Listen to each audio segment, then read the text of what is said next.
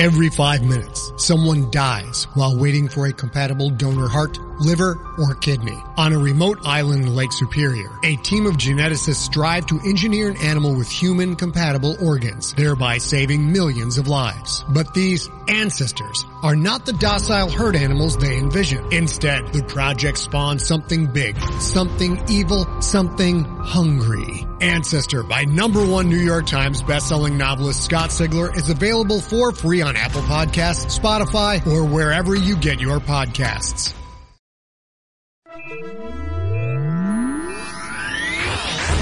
Lightspeed. Hello, and welcome to the Lightspeed Magazine Story Podcast. I'm your host, Jim Freund. Lightspeed Magazine is edited by John Joseph Adams, and our podcast is produced by Skyboat Media. Today's story is The House at the End of the Lane is Dreaming by A. Merc Rustad, narrated by Stefan Rudnicki. This story is copyright 2017. A. Merc Rustad is a queer, non-binary writer who lives in Minnesota and is a 2016 Nebula Awards finalist. Their stories have appeared in Lightspeed, Fireside, Apex, Uncanny, Shimmer, Cicada, and other fine venues. You can find Merc on Twitter at MERC underscore R-U-S-T-A-D or Patreon or their website. Their debut short story collection, So You Want to Be a Robot, came out from Lethe Press in May 2017. So, let's get ready to buckle up. We're going to Lightspeed. The House at the End of the Lane is Dreaming by A. Merc Rustad. Act 1 Your name is Alex, and you live in a small town at the edge of the sea. You have a sister and two parents and no pets. In your town, everyone follows their destiny. They cross the street, cook endless meals, stand in the same room, deliver the same mail every day. You can't remember most of their names. It's the way it's always been. You're different. You wake up one morning and know something's wrong. It's an unsettled ache in your chest. Bad things will happen soon. Unfortunately, you can't articulate these feelings. No one but you knows anything is different about today. You pull on your red jacket. It has three pockets, all empty for now. I dreamed about the house last night, says your sister. She sits on her bed, knees pulled to her chest. Do you ask her, what was the dream? Or do you tell her it was just a dream? She answers anyway. It called to me, Alex. It whispered that the sky is going to turn inside out. It told me to run. Run where? Inside, your sister says. Inside the house. No one goes to the house at the end of the lane. The house has been here before the town sprang up.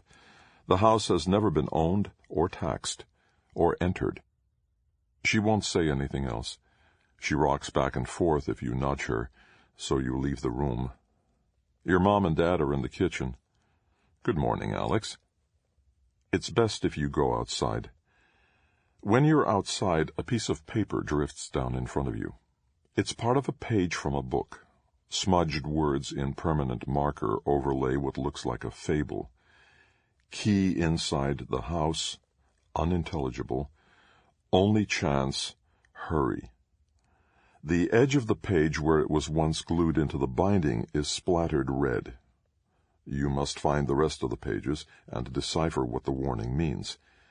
In the distance, a storm rumbles towards shore. There's an old hermit woman who lives up on the cliffs, and who used to collect books, and who comes into town once a month to trade in hand-woven shawls for used paperbacks. You decide to visit her. You walk along the edge of the cliffs like you've done a thousand times in your childhood. This time you slip and fall, and you've forgotten how to swim. Prologue A butterfly drifts like an ember against the sky bright orange and black, delicate wings beating an unheard rhythm. The butterfly bursts into flame. Its ashes drift in looping spirals. Through the haze runs a girl. Her hair is short. She's wearing jeans and a bright red leather jacket. Eyes wide, breath fast, never looking over her shoulder. She runs along a dirt road. In the distance, scarlet black clouds boil against the horizon. The sounds of explosions rattle the hot air. Behind her there's a second girl, her sister, limping, a plaid skirt flapping about her knees, and her plaster cast scribbled with unintelligible good wishes. The lane is worn brick, edged in weeds and barbed wire. Bleached fields cup the house on three sides, scattered with leafless oaks and lightning-scarred rocks. Down the hill a town is burning. Giant, smoke-veiled shapes, too many legs, too many sides, writhe across the ruins. There's no going back. There's only the house at the end of the lane. It's a tiny, immaculate rambler with white board siding and a gray shingle roof, polished windows, a bright red door, and a yard stained with grass. No fence, no inhabitants, never any lights inside. The girl in the skirt trips. Alex, help me. The girl in the red jacket spins around, one foot already on the stoop. Her mouth opens, ready to scream back, but she can't move. The invaders are here. It's just a glimpse before she turns away. Their mouths are fleshy strings caught between blackened protrusions on eyeless, knobbled lumps that pass for heads. They have too many angles, too many possibilities. Alex can't scream, but she can save herself. She can look away. In the pristine glass pane of the house's window she watches. Her sister's hand stretches forward in desperation. The invading thing looms so large it blots out the sky. Its white noise breath sucks her sister up so she floats toward the mouths, skirt fluttering. Then she's grated like cheese between the strings and disappears. Alex can't hear anything over the ringing in her ears, a cacophony of atonal noise.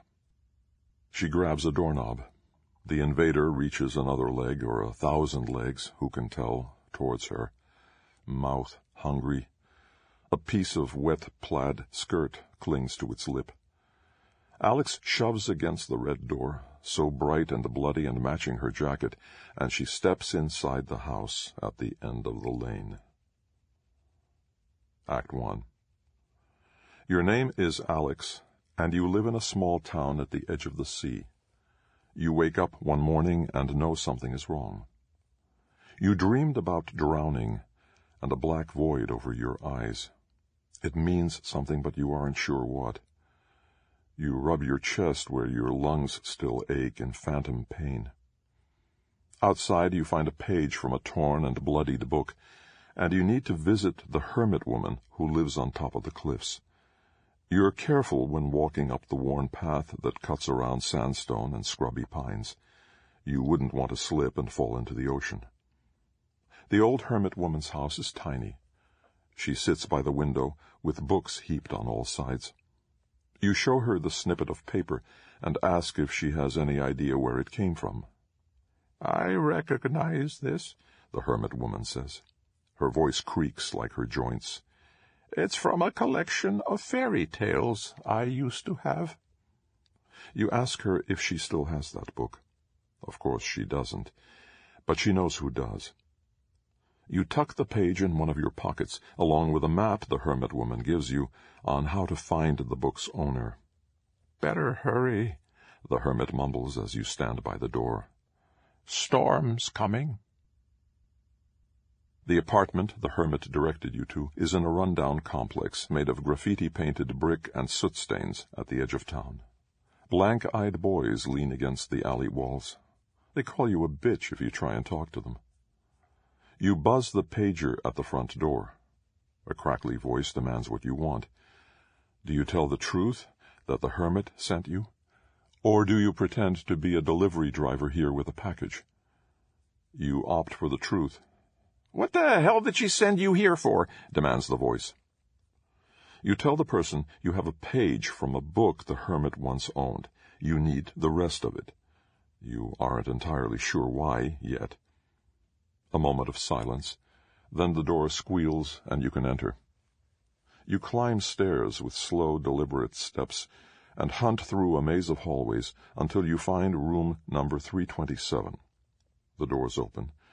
You can either knock or walk in. You opt for politeness. No answer. You cautiously enter the room. There's no one here. The room is empty, the floor dirt-smudged, windows curtained. The only furniture is a small end table with a revolver atop a note. You pick up the note, which reads, Do not read the book. I'm going to destroy it. Take the gun. It has one bullet. Choose well. You put the gun in your pocket. You've got to find this book. Why is it your concern? Why does no one else seem to want it? Taking a closer look at the room, you notice that there are footprints leading out the fire escape. You could follow that trail. And then your cell phone rings. It's your sister. Alex, I need your help, she whispers. Please hurry. Where is she? At the docks. Mom was expecting a package from across the bay, and I offered to pick it up for her. Thunder rumbles. You peek out the window. The curtains are mildewed, more brownish than red. Rain's imminent. It'll wash away any trail and your chance to find the book before its owner destroys it. It's that creepy guy, your sister goes on. He's loitering outside and he won't leave. I'm pretty sure he saw me come in here. Your sister gets sick easily, and she always forgets to bring an umbrella. She'll catch cold if she waits until it starts storming, and you know your family's health insurance is expired. That cramp in your gut isn't PMS. It's a warning. You need that book. You tell your sister you'll be right there. After you scare off the creep by letting him glimpse the gun in your pocket, you loop your arm through your sister's and hurry home before the rain starts pelting down in icy waves. As soon as you reach the front door, everything goes black. You have a sudden flash of memory, vision, and see a book going up in flames. Act 1 Your name is Alex, and you live in a small town at the edge of the sea. You wake up one morning and know something is wrong. You ignore your sister and your parents, and when you find the page outside, you hurry to the hermit woman who knows who owns the book. In the apartment, the owner fled, thunder rumbling and rain imminent. You tell your sister you'll be there as soon as you can, then follow the trail of sooty prints out onto the fire escape. The trail winds through back alleys. This feels so familiar. You know, before you round a corner and see a hunched figure beside a metal fire barrel, that this has happened before. You've saved the book, but not yet. How do you remember drowning, the book burning, waking up so many times in a row without ever going to bed, but no one else does. You grab the figure by the shoulder and wrench them around. Under the baggy sweatshirt and hood is a thin young woman whom you've never seen before. Have you? You tell her to give you the book. She refuses. You can either argue with her or take it by force. You need to get to your sister, so you slam the woman against the alley wall and she goes limp. Blood pools from her head. You pick up the ruined book cover blackened, edges torn, as it begins to rain. There's a police officer loitering by the alley. She saw everything, and she finds the gun in your pocket. You're arrested. The book is taken as evidence. That unbearable wave of blackness. Act 1 Your name is Alex. You remember drowning, but you've never died. You saw a book burn but it hasn't happened yet. You can never recall when you went to sleep so you can wake again. It's dark still. You're not yet awake. Hey, you whisper to your sister, who's asleep in the twin-sized bed on the other side of the room. What's your name? I keep trying to remember, she says, curled up in a fetal position. It's like it's just outside my grasp. I'm your sister. I'm. I'm. I don't know. You shiver in the dark. How's that possible? I know you're Alex, she says. The glimmer of her eyes shine in the dark. She's crying. Who's everyone else? Who am I? You wake up one morning and know something's wrong. The book's owner hunches her shoulders, but doesn't toss the book in the fire barrel. You keep your hands relaxed at your sides. You don't want to know, the woman says, her nails digging into the leather cover. Nothing we can do to stop it. Do you let her continue? Ask her questions? Or demand she give you the book? You don't want to incite violence or make her do anything rash. You wonder if she has a name, or if she'll forever and only be known as the twitchy book owner. You ask her to explain. This book wasn't made in our world, she says. It fell out of the sky over that old house up at the end of the lane. I was just a kid. The old bookshop owner grabbed it. I used to bring her the paper each morning, and each week she'd give me a free book. Then she went mad, burned her place down, tried to kill me when I dragged her out of the building. She kept yelling that it was all the book's fault. I'd wanted it for my freebie, but she refused. There was something about it. I just had to have it. It took me years before her memory went to hell and I could buy it from her. You wait. I didn't realize a page had fallen out till I heard you at my door. Then I knew I couldn't stall any more. So what is the book? It's a series of codes that look like tiny stories. They predict the invasion, give coordinates to our plane. How will destroying it prevent this invasion? It won't any more, she says. They can sense where it is, and it'll get them here faster. But burning it will weaken the connection, maybe give us another generation or two to prepare. You know that kind of time doesn't exist. You show her the page. Does this mean anything? She shudders. That's our address, she says. Please, burn it. You do. Your name is Alex. You promise you'll destroy the book when you've figured out if it has any clues on how to stop the invasion. The twitchy book owner refuses to talk to you any longer. It's getting darker, the wind clawing at your jacket. You need to get home and decipher the page. Your cell phone rings again. This time it's your mom telling you your sister is in the hospital. She broke her leg climbing out a second-story window at the mail depot on the docks. Your sister flips through the hospital's limited TV channels, her leg wrapped in a heavy cast. You brought her a balloon that says, Get well, and it's already wilting on the string. Only bright side is that the creepy guy saw me in the window when I fell on top of him. Broke his collarbone. Your sister sighs and turns off the TV. Can we go home, Alex? The book is next to the gun in your jacket. You collect a pen and complimentary notepad from the hospital front desk and stick them in your last pocket. It's dark. You aren't asleep. You're standing in the living room, and your sister is sitting on the couch. Everything is oppressive, like you're frozen in this moment, and the world has stopped. Hey, you whisper. Each word's difficult, sluggish. Sis? With effort, she blinks. Alex? What's happening? Dunno. You inch towards her. Pull the book out, and the paper, and the gun. Do you get the sense we've done this all before? Like deja vu? A little. Yeah. She hugs herself. It's getting easier for you both to move, even if everything else is deadened and motionless. Alex, listen. The dreams, I'm having more of them. In one I see us both running towards the house, but I trip and fall. Why are we running? Something's chasing us. I... die. This is bullshit. I won't let you die, you tell her. I will never let that happen.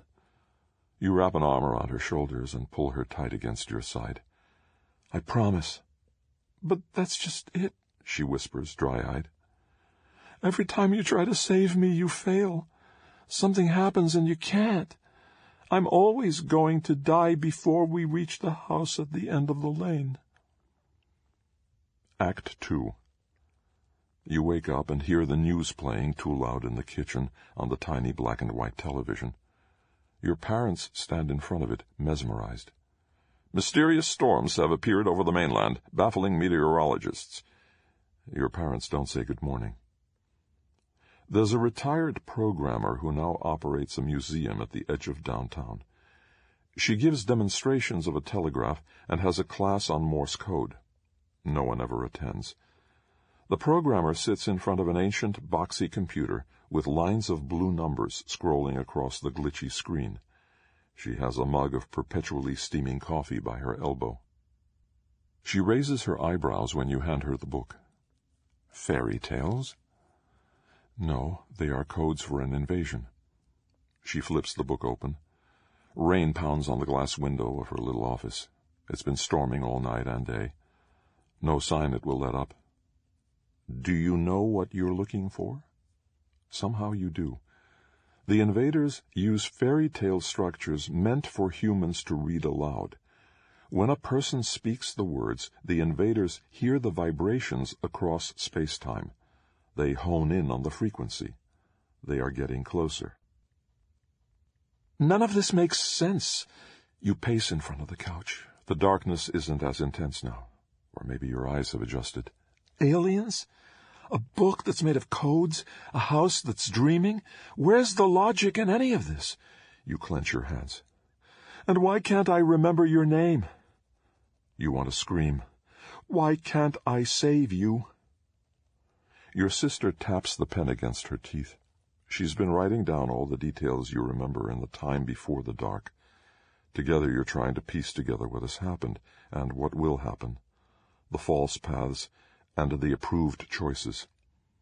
Something is pushing us to go to the house at the end of the lane, your sister says. What happens if we go there before we're forced? There's a gate blocking the lane that winds up to the house. You don't have a key. And despite the fence being only as tall as your hip, you can't climb over it. You have no tools to break it down. You punch the gate once. It's useless, though at least you don't feel the pain. Your sister didn't come with you because it's raining. She's stuck on the living room couch watching TV. The path up to the hermit woman's house is flooded, and you can't step through six inches of water to make it up the cliffs. The twitchy book owner is nowhere to be found. All around town, shop doors are locked. People never move from their stations, and none of them have umbrellas. You visit the programmer again. Is there a way to decode the book, and specifically the torn page, to get answers? If no one reads aloud from the book, does that delay the inevitable? She taps a pen against her teeth. I bet I could figure it out. Well, let me borrow the book for a day to look at it. You give it to her, but you keep the page. I'll call you as soon as I have anything, the programmer says. You visit the library, the librarian looks irritated when you ask her to access the old microfilm archives. She shows you to a narrow room with walls of canisters. You put your eye to the microfilm viewer, and newspaper clippings scroll across your screen. Baytown Gazette, May 24th. North Shore. A massive unexplained storm appeared over the uninhabited house up on North Lane at around 2 p.m. yesterday afternoon. Meteorologists have not been able to deduct the cause. The storm swirled over the house for three hours and then vanished. The bookstore owner, who lives on Second Avenue, was the first to examine the area after the storm. The house at the end of the lane was undamaged. Baytown Gazette, June 1st. Main Street. Police responded to a public disturbance complaint today at 6 a.m. when the middle-aged woman who owns the bookstore on Second Avenue began pounding on all residential doors and screaming for everyone to leave town. When questioned as to the reason for this, the woman's only response was, They're coming for us, the invaders from the other world. Police have not issued a comment. Baytown Gazette, June 15th. Second Avenue, at approximately 3.30 p.m., firefighters arrived on the scene of an inferno. The bookshop was engulfed in flames. The woman who owned the bookshop admitted to the arson, claiming again it was the only way to be safe. Police have taken her into custody on charges of arson and assault after she tried to strangle the girl who delivered newspapers to the block. Your cell phone rings. The librarian glares as you step outside to answer. It's the programmer. Couldn't stop her. She broke in. Her breath comes in ragged, wet tears. She took the book. You know who the thief is. The book's previous owner. The programmer's office is trashed. Coffee stains the desk. The computer monitor is broken. She lies on the ground covered in blood. Why didn't she call 911? She just attacked me out of nowhere, the programmer wheezes. Blood foams at the corners of her mouth. Kept screaming that it needed to burn. Do you tell the programmer you'll get help, or wait to hear more? It doesn't matter. But see? She smiles, holds out her hand. I scanned it into the computer and made a copy. Made precautions. She didn't find this. You take the thumb drive. It fits in your pocket where the book was. Left my notes on there too. Hope it works. And then she's dead.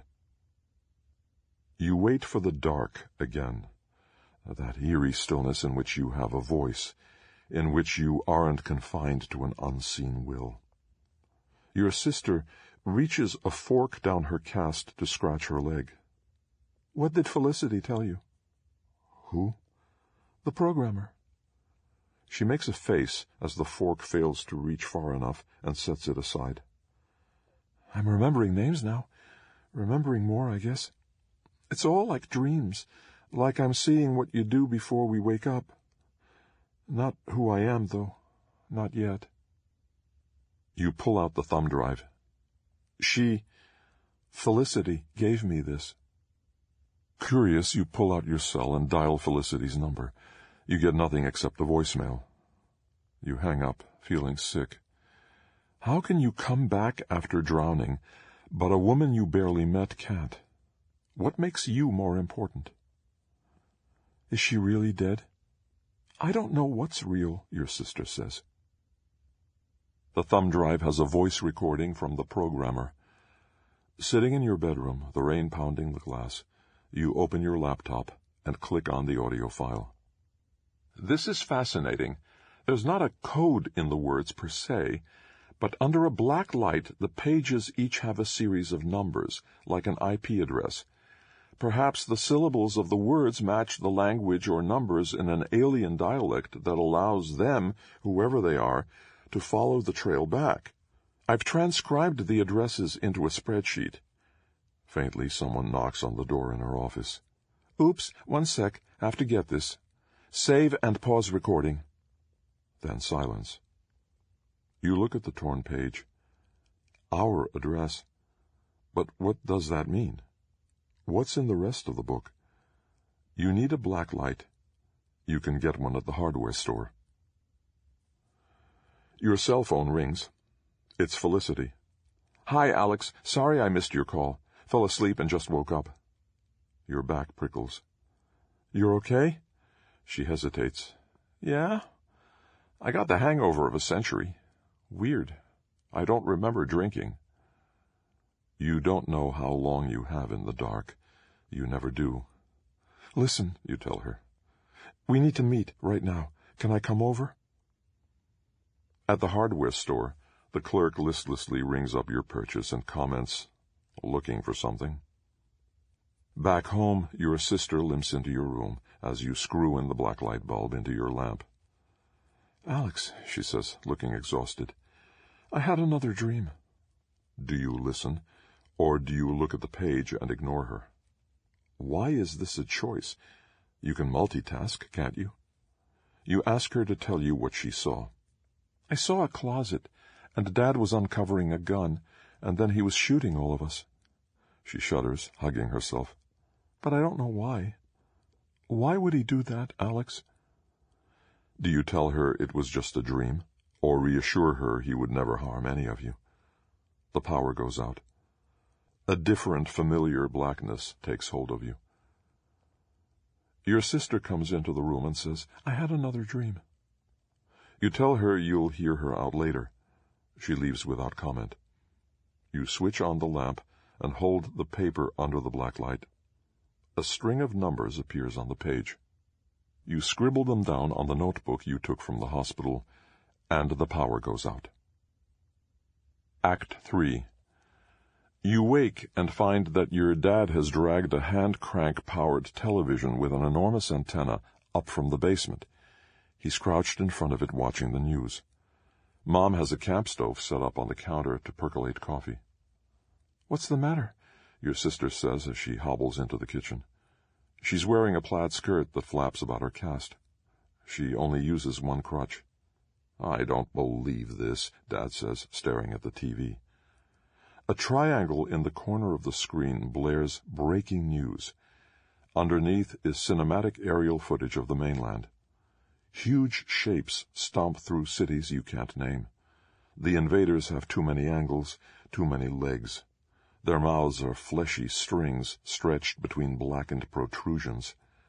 The anchor is breathless. Came from the unusual storms we've been seeing. Military has no effect, can't stop them. Millions dead already, nowhere to run. The invading things block out the cloud-churned sky. The camera shakes and then zooms in on a single invader. It wavers in the middle of a dozen skyscrapers. Its breath sucks up hundreds of people from the streets and slurps them through its mouth. Blood speckles the camera lens. All you can hear are those hundreds of thousands of people screaming as they're devoured. Can't fight them, the anchor is whispering now. Can't stop them. Satellite imaging shows more heading for the islands. A map materializes over the carnage, and you see your town circled in a thick warning line. Oh my God, Mom says. What do we do? Dad leaves, and the coffee finally boils. It feels like eternity before you and your sister plod through the darkness to Felicity's office, one step at a time, aware any second you might be yanked away. Felicity sits wrapped in a blanket her monitor giving off the faintest hum of light. Are you okay? your sister asks. Felicity shrugs. Just a hangover. I'll be fine. You? Your sister shrugs in turn. You tell Felicity everything you know so far. She listens until she resembles a ghost. I found something weird, Felicity says at last. There's a bunch of letters in my hard drive from people named Mario and Felix. They're talking about us. Can I see? Sure. She taps the keyboard and brings up an email string. To Felix at devs.houselanegames.com. From Mario at devs.houselanegames.com. Subject glitch. Hey, bro, you seeing these glitches? Alex's jeans keep changing color, and betas are telling me the loading screen is getting fucking long. What's up? to Mario at devs.houselanegames.com. From Felix at devs.houselanegames.com. Subject re glitch. Hi, Mario. Yeah, I've seen the bug reports. I'm not sure. It looks fine. And I spent five hours last night looking through the code again. BTW, you noticed that the controls seem glitchy when you try to move Alex around? She isn't responding properly. Half the time you get through the level and you gotta restart to make her work. F. To Felix at devs.houselanegames.com. From Mario at devs.houselanegames.com. Subject, re, re, glitch. Dude, this is nuts. We're supposed to demo in a week. We need a fucking working playthrough now. To Mario at devs.houselanegames.com from Felix at devs.houselanegames.com. Subject re re re glitch. Mario, we'll make the deadline. I'll figure out what's going on. Keep your shit together. We'll be okay. F. You have a cold, itchy feeling in the pit of your stomach. They call themselves game developers, and they're making a video game called The House at the End of the Lane. An indie title where the player is Alex and must stop an alien invasion. Your life isn't a fucking game. Even if it is, why can't you have sensible choices, practical outcomes? The constraints make no sense. Felicity, you say, closing the emails. Do you know how long you've lived here? Sure, she replies, then hesitates. Um, yeah, it's been. I moved here from. Shit, I don't remember. You take a slow breath. Can you remember anything outside this office? She swallows. No. Your sister doesn't know her name. You can't remember your childhood other than the fact that you've always lived here. What did you have for dinner? Did you ever go to the movie theater? Favorite color? Name of school? Do you have a sexuality? It's all blank spaces. You don't know anything about yourself or most of the people you've lived around for sixteen years. Your sister bites her lip. It's like we have no past. Like we're all just placeholders. Felicity is shaking. Alex, why can't I remember? You grab her hands, rub your thumbs over her knuckles to soothe her. I have a theory. Your sister puts an arm around your shoulders, and you feel safer than you have since you woke. You didn't know Dad owned a shotgun. Do you grab the gun and try to wrest it away from him, or run for the door with your sister? Of course you try and stop him. The shotgun fires, and your world is red and black. You're seeing the patterns now, and you're waking more and more people in your town. Next is the librarian, Diane. She's much more pleasant than she was before, hiding her confusion over why she's still at work when it's dark. Do you need to access the microfilm again? Diane asks. No, you reply. I just wanted to make sure you're okay. Thanks, Alex. She seems surprised. No one seems to ever remember I'm even here. You'll get to everyone. You'll learn their names.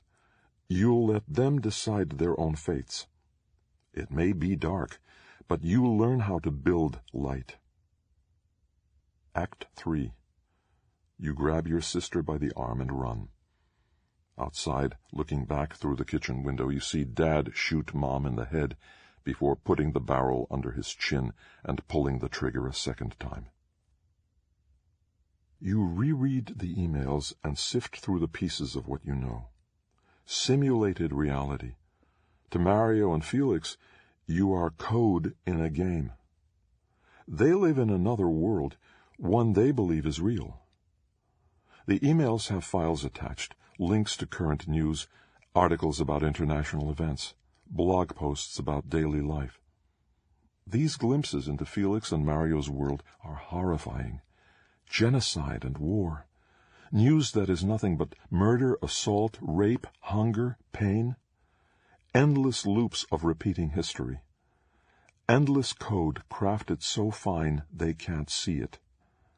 They act as if you're not real, just a series of basic animations, fixed dialogue choices, and no personality. The devs don't care who you are, only what you can do to manipulate their audience. Your tragedy is their voyeuristic pleasure. Your grief at your parents' deaths is never written out in the game. They want to use you, hurt you, tear apart your life for their entertainment. So they won't expect anger. They won't stop you now that you know what they are trying to do to your family, to your home, to your world. The gate to the lane is unlatched. You pull your sister along as fast as you can, but she's limping, and the cast drags her down.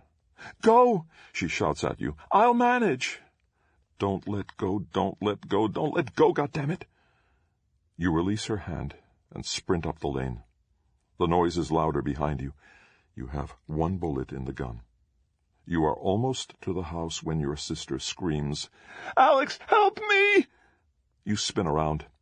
She trips and falls, her hand stretched out in desperation. Do you shoot her, or shoot the alien, or just turn around and run inside the house? You aim for the invader's mouth. The bullet bounces uselessly, And in those precious two seconds you wasted, it snaps up your sister and shoots a leg out toward you. It yanks you into its mouth as well.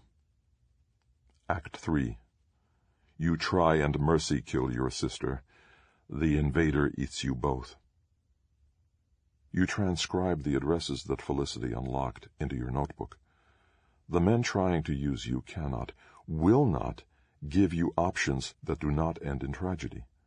They cannot imagine you with agency and a life beyond what they see. You aren't even sure you're angry that they think you're a simulation. It's that the only choices are awful. Life should not be a series of bad or worse paths with no hope to follow. But you have a plan. Act 3 The gun was always a red herring. You can't use it. You abandon your sister and enter the house at the end of the lane. Dark. Glorious relief. You're back in the living room. Your sister grabs your hands, her eyes bright. Alex, I remember. My name is Maria. Maria, Maria, Maria. You won't forget when the dark goes away. Listen, you tell Maria. In the morning we have to run. And first we need to prepare. Prologue A butterfly drifts like an ember against the sky, bright orange and black, delicate wings beating an unheard rhythm. In the distance, scarlet-black clouds boil against the horizon. The sound of explosions rattles the hot air. The butterfly bursts into flame. Its ashes drift in looping spirals, and through the haze run two girls. One is wearing jeans and a bright red leather jacket. Beside her is her sister, limping, a plaid skirt flapping about her knees, and her plaster cast scribbled with unintelligible good wishes. Both girls have their arms wrapped about each other's shoulders, and their steps are in sync. Like a three-legged race, they chant left, right, left, right to keep moving. The lane is worn brick, edged in weeds and barbed wire. Bleached fields cup the house on three sides, scattered with leafless oaks and lightning-scarred rocks. Down the hill, a town is burning. Giant smoke-veiled shapes, too many legs, too many sides, writhe across the ruins. There's no going back. The house at the end of the lane is a tiny, immaculate rambler with white board siding and a gray shingle roof polished windows, and a bright red door. Neither girl trips. They support each other, hold each other tight as they run. The invaders are here now. Neither girl looks back. They've seen this before. Mouths full of fleshy strings caught between blackened protrusions in eyeless heads. In the pristine glass pane of the house's window, Alex and Maria focus only on their reflections, on their survival. They jump onto the porch together. Alex grabs the doorknob. The invader reaches another leg towards her and Maria. Mouth hungry, a piece of wet plaid skirt clings to its lip. Maria runs beside Alex in bike shorts. Alex shoves open the red door, so bright and bloody and matching her jacket and she and Maria step inside the house at the end of the lane. Inside the house, the girls are safe from the invaders.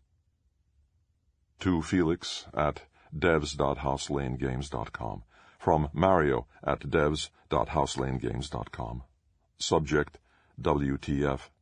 What did you do, man? The cutscene in the beginning has changed completely to Mario at devs.houselane.games.com from Felix at devs.houselane.games.com. Subject, re WTF. Impossible. What the fuck are you on, man? F. Act. How it's supposed to play out. You get into the house, alone, and find the twitchy book owner lying dead just inside the threshold. An empty pill bottle lies beside her head. The remains of the book are slashed into confetti around her feet. You step over her and look at the table in the center of the empty house. It's a dimensional portal, a nexus point in the universe. You read the address on the bloodied page backwards, banishing the invaders. Then you walk back into the smoking ruins of your home and stare at the carnage as credits roll. You find a scrap of your sister's skirt caught on the fence post and hold it close to your chest. You aren't going to play this game. The invaders are entropy and chaos. They take different forms, but they are not a malevolent, insidious race of beings hunting through worlds. They are simply physics. Matter degrades, energy reforms. Worlds burn and new ones grow. You cannot postpone them forever, but you can play for time. You put the thumb drive and the bloodied page and your notebook into your pockets. You have no need for a gun. Inside the house at the end of the lane, there's no furniture. Just a single table in the center of an open space. It glows bright blue-white, humming with eerie music. You pull the notes from your pocket and look at the address for your world. A keyboard materializes on the table. Will this work? Maria whispers. The rest of your notebook is filled with the addresses from all the other pages in the book. I hope so, you say. Maria rests her hand on your shoulder, silent and supportive as you work. In Mario and Felix's ideation of your life, you save what is left, yourself, only yourself, by banishing the invaders. You buy time until they come again, nothing more. But this isn't Mario and Felix's world. You won't just send the invaders backwards into the code into the before of the game's timeline. That will only postpone an inevitable downfall. You are tired of replay quality. You want to move forward with your life, make your own choices, anticipate a future. The invaders are entropy, and they will always be hungry. So you send them to the developer's address. Give them a new feeding ground the way Mario and Felix did to you. To Felix at devs.houselanegames.com from Mario at devs.houselanegames.com. Subject, impossible. My mom called from Phoenix. It's fucking destroyed. She's trying to get out. Everyone thought it was terrorists, but then she sent me a pic. It's those fucking aliens from our game. What the fuck, man? How is this possible? It was just a game to Mario at devs.houselanegames.com. From Felix at devs.houselanegames.com. Subject, re-impossible. Turn on the news. They're everywhere, all over the world. London, Moscow, Japan, Antarctica. Those aliens, the storms. This is insane. How? This isn't possible. We made them up. Oh my God. My girlfriend is texting me they're right here in the city. There's one last thing you need to do.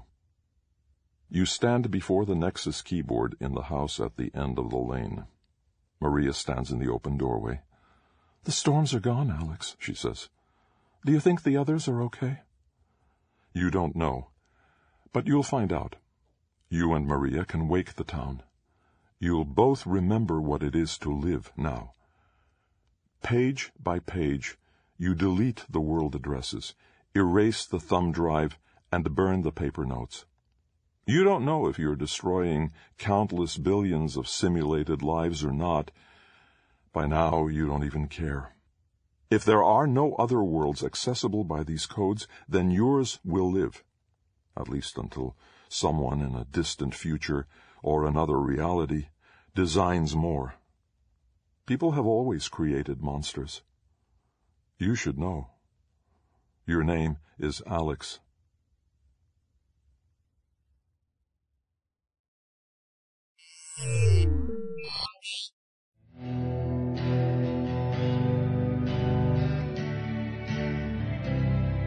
Welcome back.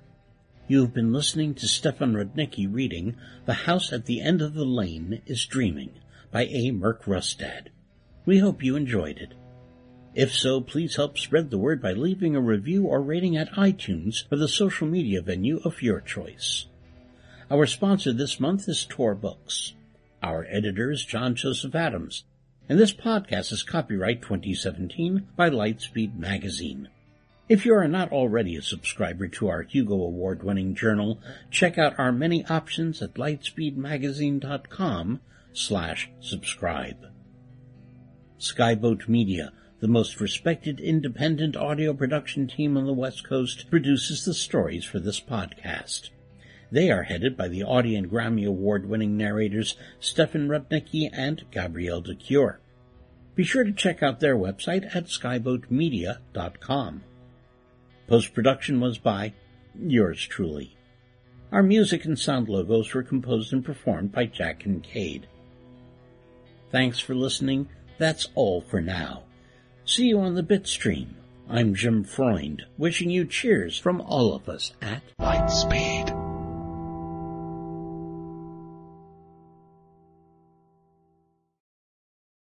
Hey there, this is Justin Bartha. I made a funny new podcast, King of the Egg Cream. It has the greatest cast in the history of podcasts with actors like Lewis Black. I'm torn by my feelings for two women. Bobby Cannavale. You can eat it, or if someone hits you, you can put it on your cut. Melanie Lynskey. I wonder what these marvelous things are that look just like boiled chicken feet. Jason Ritter. I can break things and pick locks and kill people. Michael Stuhlbarg. The whole point is to inspire people that they should make themselves better. Ari Graynor. No, don't whet its appetite. What are you, an idiot? Me, Justin Bartha. That's not just any egg cream, that's a Lemke's special. And all narrated by the hilarious Richard Kind. This is the story of Harry Dalowitz and how he rose from nothing to become New York's King of the Egg Cream. So if you like funny true stories, come listen to King of the Egg Cream, available wherever you get your podcasts.